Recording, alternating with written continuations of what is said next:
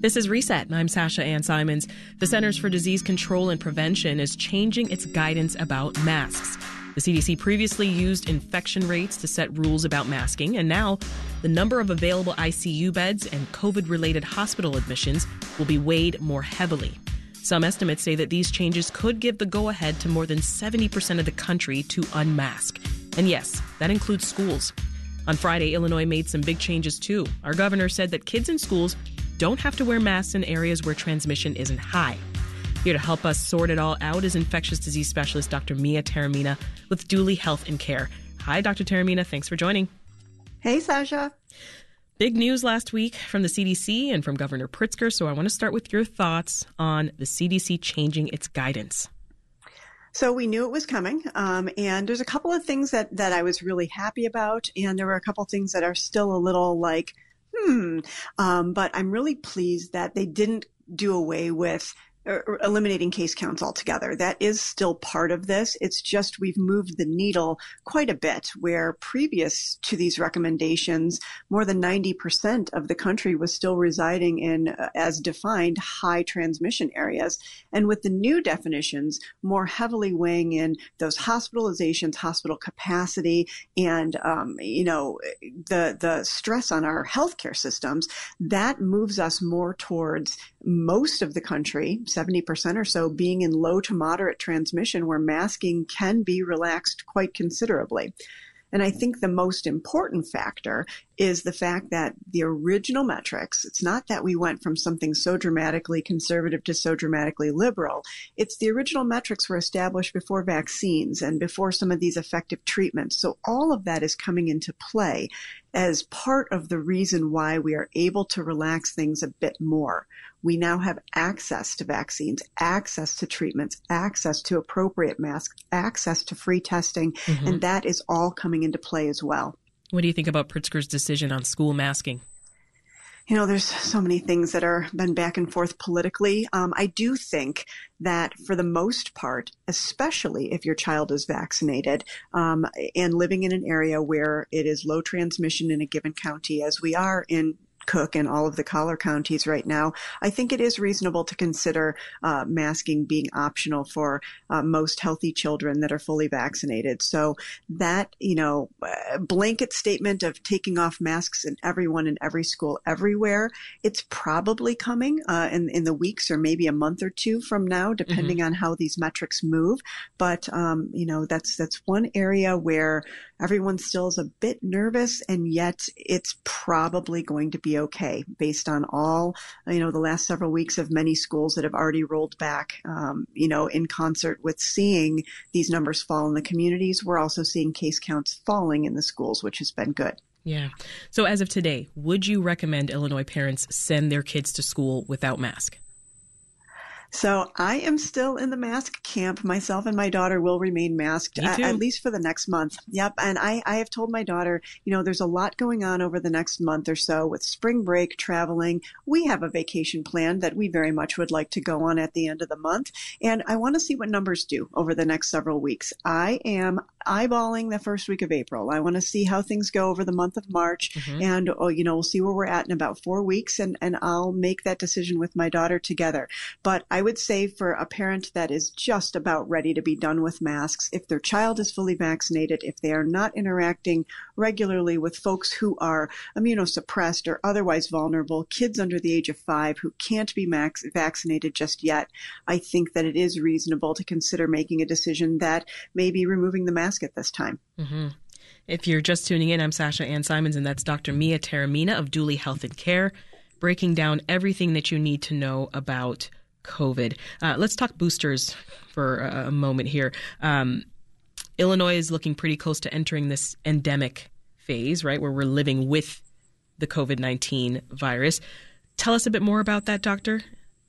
So yeah, basically when we move from the pandemic phase where we have worldwide transmission uh, and variants coming up, um, you know, month after month with COVID. When we move to the endemic phase, we're, we're looking at areas where there is still consistent transmission. There is still pockets of infection uh, around our country, but numbers become more stable. And again, we have the no stress on our, on our healthcare systems and we have the ability to hopefully treat expeditiously people that do have cases. Um, when it comes to booster doses, right now, all the data is still showing that being up to date on your vaccines, meaning you've received your two doses plus available boosters, or if you're immune suppressed, you've received your three doses plus an available booster, you have very, very good protection against severe COVID, hospitalization, and death. And right now, for most people, we are not racing to uh, approving fourth doses. We will see in the weeks and months to come, and it might not be until the fall where we see numbers tick up again naturally. Mm-hmm. Uh, that uh, some folks who are elderly or more um, have more healthcare issues are not necessarily immune suppressed, but maybe hypertensive or diabetic or kidney disease. Maybe those folks might need a fourth dose, but at present, most of us, I think, are going to be okay. Will we ever see a vaccine that's a, a combo of Omicron, Delta, and the original virus? Like a, a trifecta? So. Yes, I, I, hope so. I, or add in influenza and, and, respiratory syncytial virus. I would love to see a polyvalent vaccine that covers multiple seasonal uh, seasonal viruses uh, to give us the, the best protection. What's going to happen here is we know that you know, the vaccines that covered um, two doses of, of, messenger RNA vaccine that covered all of our earlier variants quite well. When it comes to Omicron, Omicron's the one that really started slipping through and causing more breakthrough cases. So having an Omicron specific variant vaccine is going to give us protection against all of the previous strains by and large. So that might be the booster that we need. We've already have excellent protection against alpha and beta and gamma and delta with our first two doses. The booster gives us more protection against Omicron, and an Omicron specific booster should then in turn give us pretty widespread protection against all. We got news last week of a, a new COVID vaccine from Sanofi. Uh, Sanofi and GSK. Uh, how is this vaccine different from Pfizer or Moderna or Johnson and Johnson? So the, the Sanofi GSK vaccine, which is called uh, basically it's a protein subunit vaccine. Um, it's a little more um, similar to traditional vaccines we've had in the past. So for individuals that have issues with the technology of a messenger RNA vaccine that are still feeling uncomfortable with that, um, even though it's these are very safe and effective, they may feel better about a protein subunit vaccine where tiny, tiny fragments of protein effectively carry uh, the instructions to our cells to make spike protein.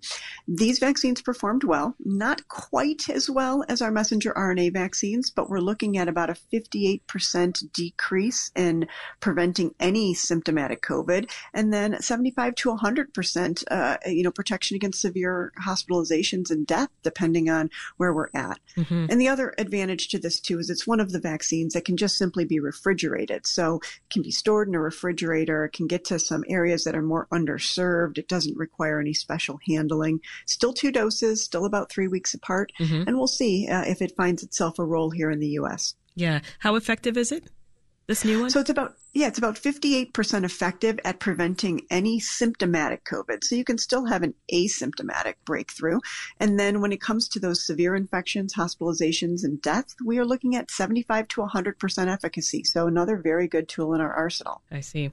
Uh, final question before I let you go, Doctor, because we've seen some big companies like Microsoft and, and Facebook announce that they have plans now to return to the office sometime in March. Can you talk about steps that companies can take to make sure that their workplaces are safe for returning employees? Sure. You know, it kind of goes back to what we've said before. We know that people are coming back and working in person again. We know that in many of these locations, masks will be optional. So you have to speak with your physician if you have any healthcare issues that would make it simply safer for you to continue masking, at least for the time being.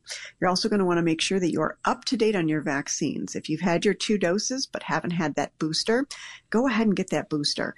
And then when it comes to the orientation of where you're sitting in those those office spaces if it's a crowded location or, you know, if you're alone in a cubicle or alone in an office space. Those might be different contexts. I'm still recommending people, especially those who might be in a crowded conference room, to have that mask close by, especially if numbers start ticking up. Just because we're rolling back, and truly, I think this time around we are approaching a very good place.